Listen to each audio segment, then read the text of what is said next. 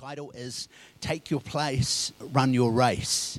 Take Your Place, Run Your Race. And I just want to start with uh, some scripture, uh, Matthew verse, chapter 1, verse 1, and it's the genealogy of Jesus. And it says, This is the genealogy of Jesus, the Messiah, the son of David, the son of Abraham. Abraham was the father of Isaac, Isaac the father of Jacob.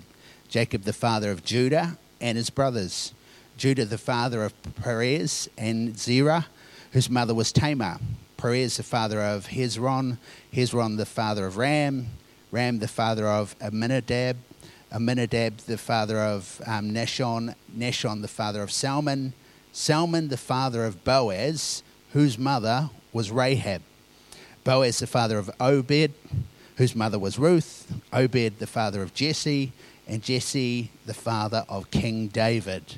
King David was the father of Solomon, whose mother had been Uriah's wife. And we, most of us will know that that was Bathsheba. I'll pray.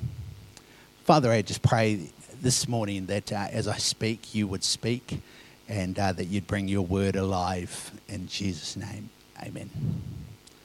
You know, one of the things that I love about the Bible is um, one of the many things I love about the Bible is the fact that sometimes, and this piece that I've been reading, the Bible takes great care, or the writers through God take great care to articulate a lot of information. And, and as I've, I've shared before, this uh, scripture that starts in the book of Matthew was uh, genealogy to establish the lineage of Jesus and the fact that he had fulfilled prophecies coming through uh, David and whatnot, just uh, in a similar way to in uh, Maori culture. Uh, you would give your whakapapa. Uh, you would uh, say what lineage you're from, what mountain you're from, what river you're from, and whatnot. So, and in uh, Jewish custom, this was the same. And so it goes into great detail to establish the facts as um, Matthew wanted to. But there are other times in the Bible where the Bible just states something and doesn't, doesn't give any fact behind it uh, it just states it and just glosses over. And sometimes uh, there's times where I've read the Bible and I've thought, wow, what's the other information that sits in behind here? But, but the thing I love about the Bible and, and the fact is, it doesn't attempt to prove itself um, just because it can. And, and so, what I want to talk about is one person in this that it kind of just glosses over although it doesn't, because we're going to look at other, other verses that actually brings it out. Um, but I want to look at the life of Rahab, the harlot, which is a strange topic for a church. But it just says in verse 5 Salmon, Salmon, the father of Boaz, whose mother was Rahab. And those of you that know will know that Rahab was a prostitute. And so I'm going to spend some time looking at that. And just before I get into it, I just want to um, set the scene that uh, basically um, in Joshua chapter 2, and I'll read from this, um, and then, uh, but before I read, I just want to remind us that when, I, when Israel left Egypt, it wandered in the desert for about 40 years. And God's intention was that when it left Egypt, it would pretty much immediately go in and start taking the land of Canaan.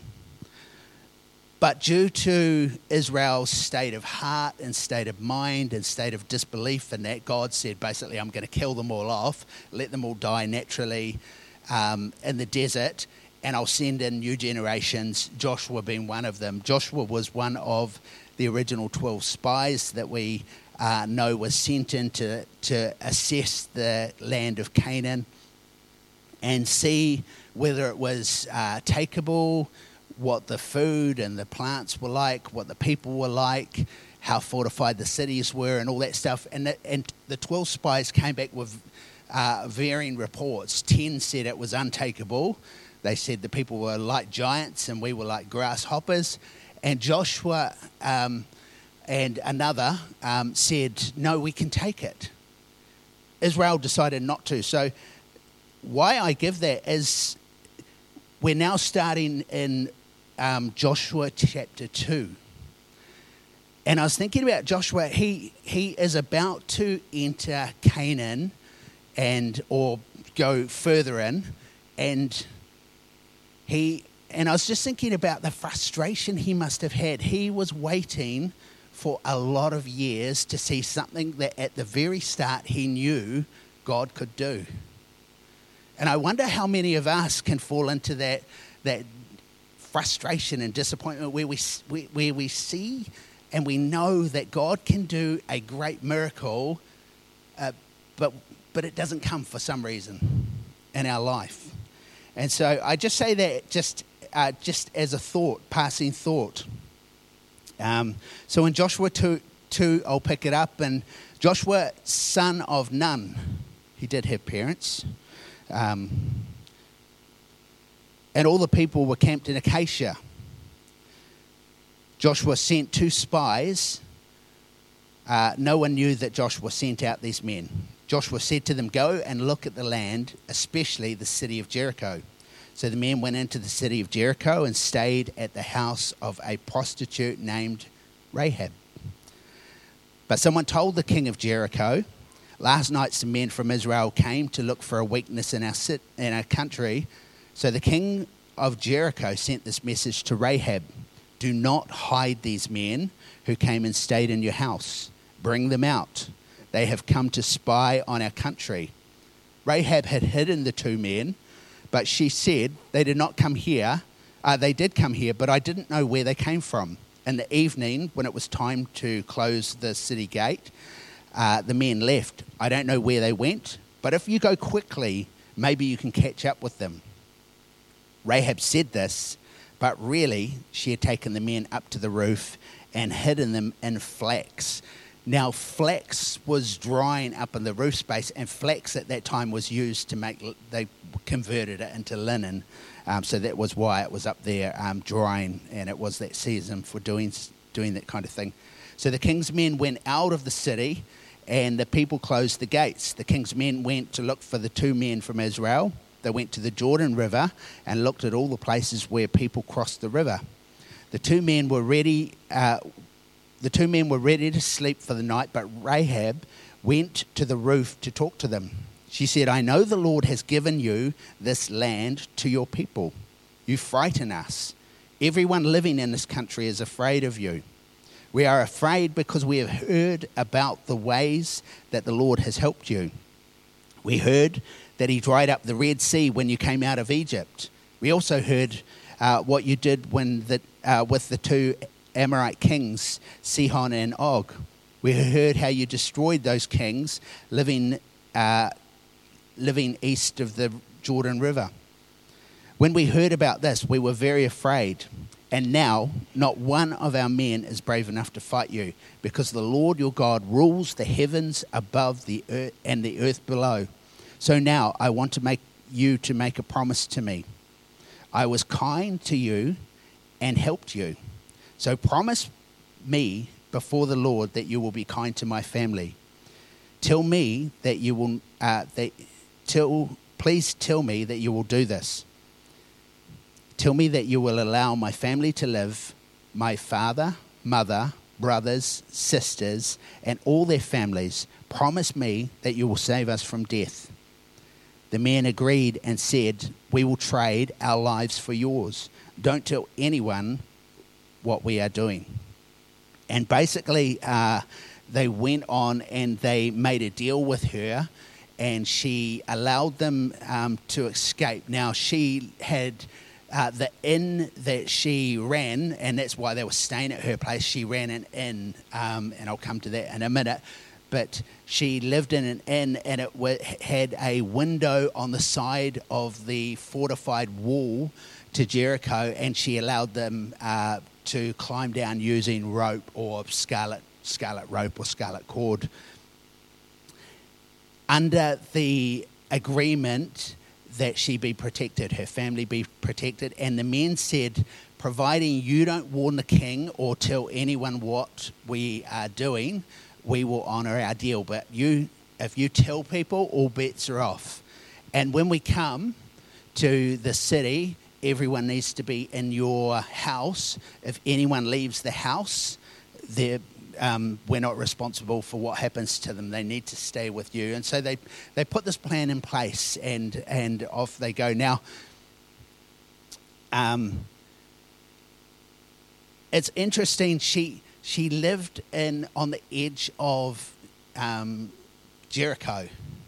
And uh, I was watching a program a few years ago where archaeologists, because people have always thought, well, it's a fortified city, it wouldn't have had windows. Uh, it would have just been solid because it was a, a defence and that. But archaeologists have been actually digging it up, and guess what they've found? Windows. They've found rooms that actually uh, play out exactly like this. It's quite amazing uh, the proof that God goes into. Now, Rahab, just to talk about Rahab for a sec, uh, Rahab, the first part of her name actually is named after Ra, the Egyptian sun god. And then the second part of her name, Hab, is actually, it can mean um, a number of things, but it's basically like treacherous, um, fiery, you know, real aggro kind of name. And her people were um, people of uh, worshipping false idols and ev- everything. So we know that they, they weren't part of the Israelite camp, so they were going to be into something else. And this is kind of a little bit about her that she uh, she had obviously a mixed background. She was named uh, in a weird kind of you know with weird kind of um, what's the word weird kind of thoughts and um, weird things over her and that and she had a life that was quite different. Uh, it's interesting, the um, scholars, Jewish scholars and uh, Christian scholars, have actually looked and said, well, her, her, she may not have actually been a prostitute. She may have just run an inn because the word can actually be translated to innkeeper. But we'll come um, back and answer that question as we go through. Um, so they made this deal.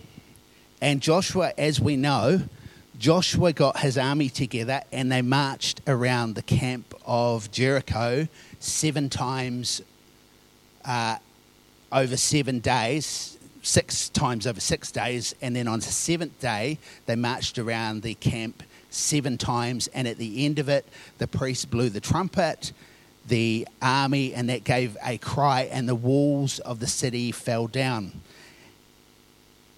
And they then went in. I'm just catching up to where I am. I'm just conscious I'm covering a lot of ground and I don't want to go too long. And when the walls fell down, Joshua talked to the two spies. He said, You made a promise to the prostitute. Now go to her house and bring her out and all those who were with her.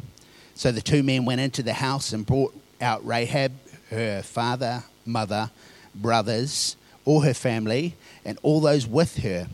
They put her all in the house, uh, all the people in a safe place outside of the camp of Israel.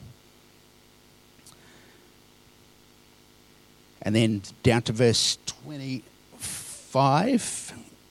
Um, Joshua saved Rahab the prostitute, her family, and all those who were with her. Joshua let them live because Rahab helped the spies Joshua had sent out of uh, sent out to Jericho.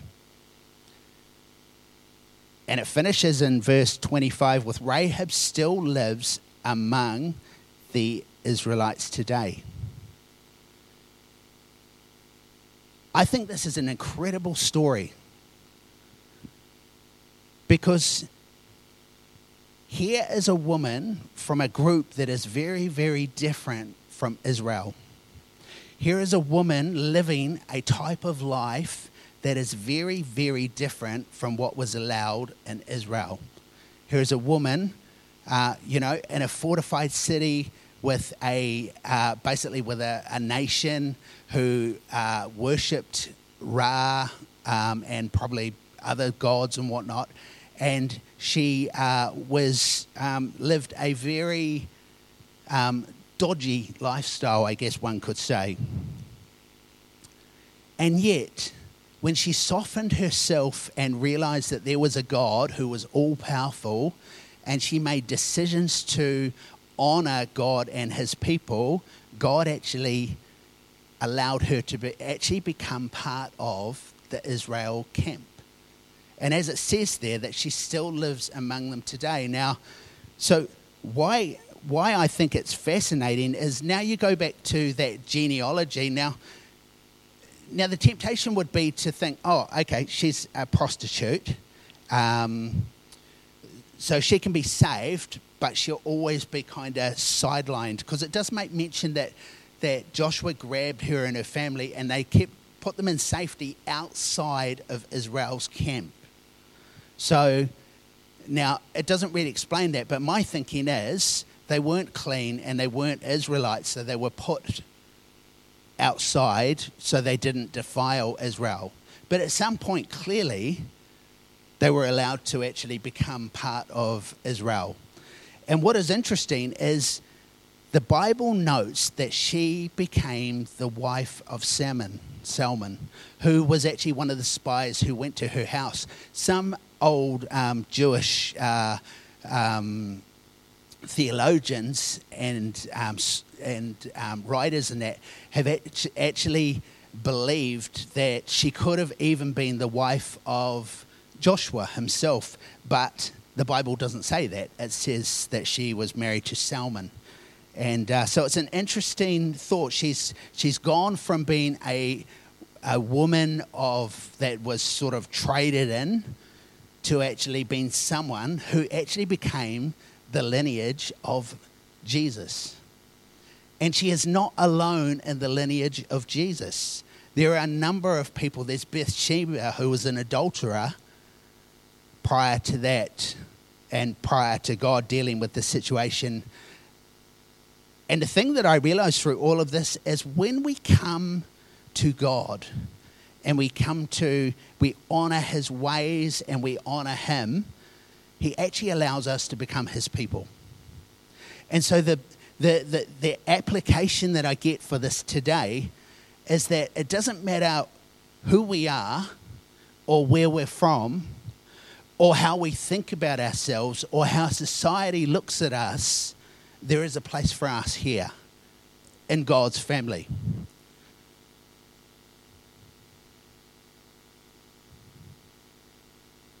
Hebrews 11, Paul talks about faith. Faith is what makes real the things we hope for, it is proof of what we cannot see. God was pleased with the people who lived a long time ago because they had faith like this. Faith helps us understand what God created the whole world by his command. That the that God created the whole world by his command. Sorry, I get a bit of glare off the screen. This means that the things we see were made by something we cannot see. And then it jumps down to, he gives examples and he goes through people of great faith as examples to us.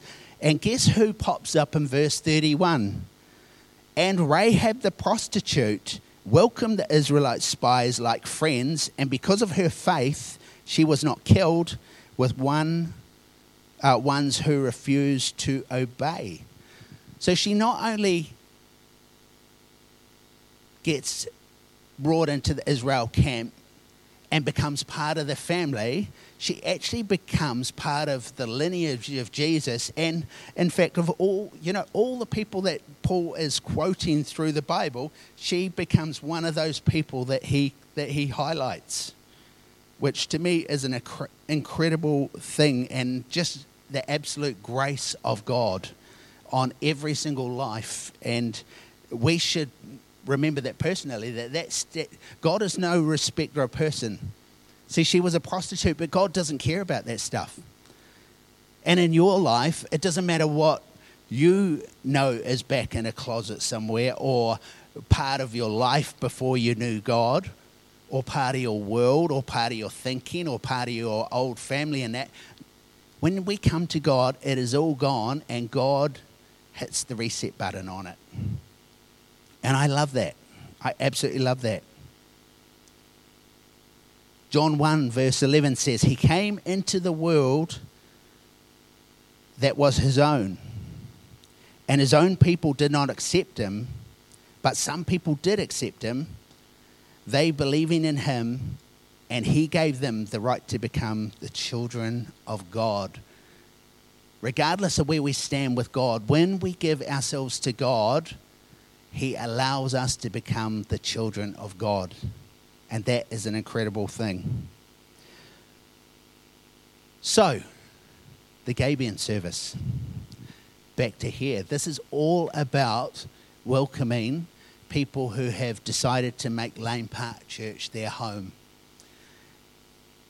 And so I want to uh, I'll just pray and then I'll um, get you to come up. Those of you that want to make Lane Park Church your home, feel free to come up the front and we'll carry on uh, with the Gabion service. So, Father, I thank you, God, for this example that when we come to you, you blot out our past. It doesn't matter what's lurking in the background, it is gone, it is uh, dead and buried, and it's behind us, and our new life is with you. Father God. And so uh, we give ourselves to you, and uh, we just thank you for this uh, another reminder of how uh, incredible you are, God. In Jesus' name, amen. So, if you're if you've started coming to Lane Park Church since the last Gabion service, which was, uh, I think, a little bit over a year ago now, uh, you are free to come up the front. What I'll do, uh, we'll introduce you to church. I'll get you to say who you are, where you're from. And then uh, we've got some stones there, and you can pop a stone in the basket. We'll get the elders to come and just pray um, uh, for the group, and then uh, we'll close the service, have a song, close the service, and we will have good food in the cafe. How does that sound?